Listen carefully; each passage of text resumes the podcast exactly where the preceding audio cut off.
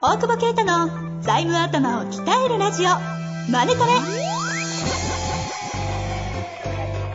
ビジネスにおいて欠かせない財務戦略ポッドキャスト「財務頭を鍛えるラジオマネトレ」では財務のスペシャリストである税理士の大久保啓太が経営者をはじめビジネスパーソンが知っておくべき財務やお金に関わる情報をちょっと辛辣ながらも分かりやすく解説します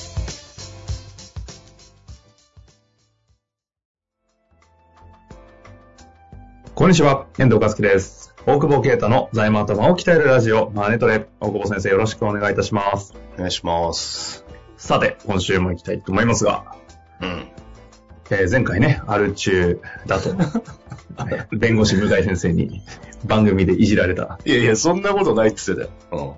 うん。だから、そう。アル中なんで、ちゃんと管理してもらおうと思って、顧問税理士をつけました。え、どういうことですえ顧問税理士を、カラーズ顧問、顧問契約をしてもらった。だって、税理士法人。うん。え税理士法人って自分たちでやんないんですかやり、んやるよ、普通やるやよ。るよ。うん。いや、確かに。え、え、じゃあなんてことめんどくさい。 めんどくさいんんで、いや、めんどくさいんで、あの、顧問つけてみようかなって。え、ね、自社、自社のうん、うん、うん。税務を外注したってこと、うん、うん、うん。そういうこと。そういう税理士法人って意外とあるんですかえ、ないんじゃないもう俺、は生まれて初めて決算料払ったの。 決算料高えなと思って。 まあでも、できないだけ人。本気でネタ本気で本気で。あネタじゃない。本当に。月次見てもらってで。見れる じゃん。る。え見れ結るじゃん。構間違ってんだよ、俺やるが。いあーやいや、うん。俺がやってるからさ、ちょっと。あ、それはちょっと不安ですね。ちょっと不安、そう経理いないからさ、いなくなっちゃったかうら。経理ななしでもできるかなと思って。そうだ、顧問入れようと思って。そうすると、まあ一番いいのは、ちゃんとお尻叩いてくれるから、やんななきゃって思うじゃん。はいはい。で中小企業の社長ってやんないじゃん、会計めんどくさくて。そうですね。ねえ経理、経理がちゃんとしてればいいけどさ、ななん、か経理雇うまでもないみたいな会社も結構あるじゃん。だからちょっと、か、その、スタッフとかやってくれてんだけど、経理専任じゃなかったりする。あ遅れるじゃない。それをちゃんはと入れてくださいとか言われる。フリーで質問飛んでくる、なんか。消費税の区分間違ってませんか あ。じゃあ、あ、間違ってるわ、つって。でもさ、結構カラーズの顧問やるの、っていうか、カラーズっていうか、税理士法人の税務やるって逆に結構嫌っすよね。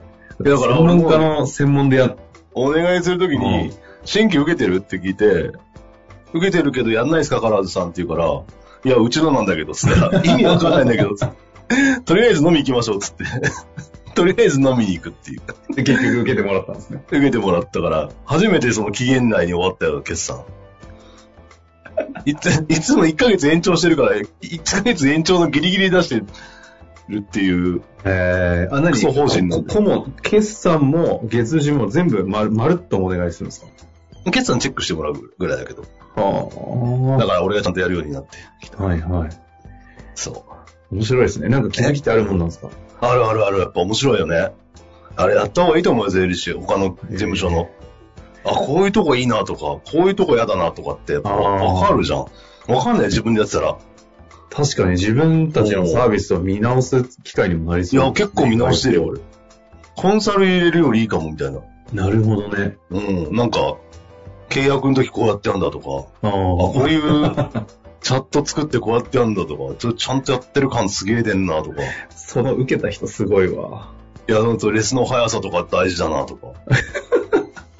当たり前の当たりい前やの。あ、そうなんだけどさ、やっぱ、クレームってほとんどレスが遅いとかさ、あ。へ電話出ないとかさ、はいはい。うん。俺も電話には出ないって言う言ってるから、まあクレームなんだけど、うん俺に電話をしないでほしいって言って電話嫌いだからって言ってるから。なるほどね。ちょっとこの辺は気づ結構きねいろいろあったら勉強アにップデートしていただきたい話ですね。 なるよ。だからいろいろ作り直したりしてるよね。うーん。うん。価格表もそれでちょっとちゃんと作ったもん。価格表あんまなかったからね。雰囲気だったからね。10年やってて。すごくな確かに資料見たことない ですね。い ないでしょ雰囲気だよ。うん。資料見たことないわ。まあ、そんな感じなんですね。そう。再スタートぐらいに作り直しを。 まやってあ、るそんな中で今日のご質問、そろそろ行きたいと思いますが。 はいはい。この気づきで終わるのかと思って。 いやいやね、 今日ですね、えっと、質問すごいですよシンプルなんで、えっとはいはい質問だけですね、一行だけ来ました。行きたいと思います。そんなことはい、日本の経済が不安です。あるなんだ よ。いやまだ終わってない、まだ終わって ない。あ、質問になってな びっいく。りした。俺、それで終わったかと思 った。あ、そう。ここからです。はいコロナで借り入れが増えていますが、金利は上がるのでしょうかんおー。以上です。はい。コロナだって、いくら貸したのなんかさっコロナでねき、素人ながらググってみたら、ど、どのタイミングで期間切ってるかわかんないですけど、40兆って言あ、うんですよ本当だ。リーマン超え40兆、官民累計。えー、ありました。すごいね。これでも金利は上がりますかっていうのは、ど、どういう質問なんですか金利が上がりますかって質問なの。金利上がったら、まずいんじゃねっていう話。うんこんだけ借り入れしてて、金利上がったら、中小企業潰れるんじゃないですかみたいな。ということですかね。まあでもほぼ潰れるよね。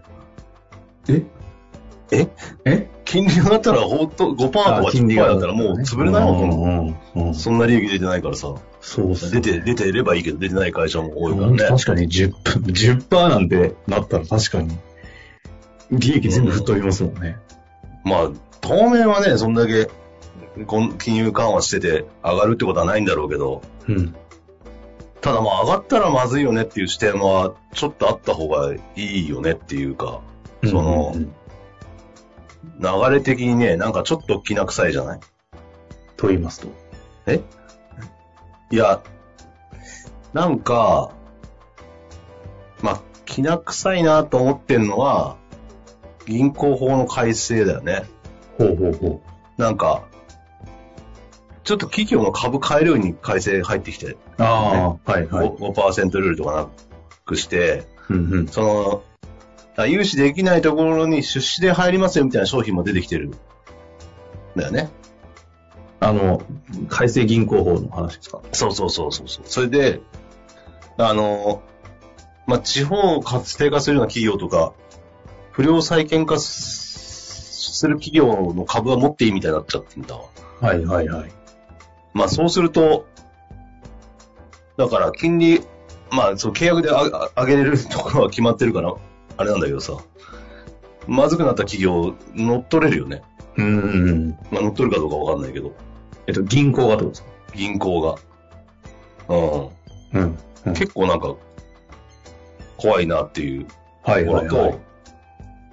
まあ、あ、あとはその、ビス規制がもっと銀行、銀行の自己資本とかを厳格にしろみたいな、バーゼル3かなうんうんうん。みたいなことが来来年の改正で入るので、銀行の、要は、中小企業への融資というか、その、まあ、格付けないものの、その、安全性みたいなものをもうちょっと厳しく見られるっていうことになってうくるんと、うんうんうん。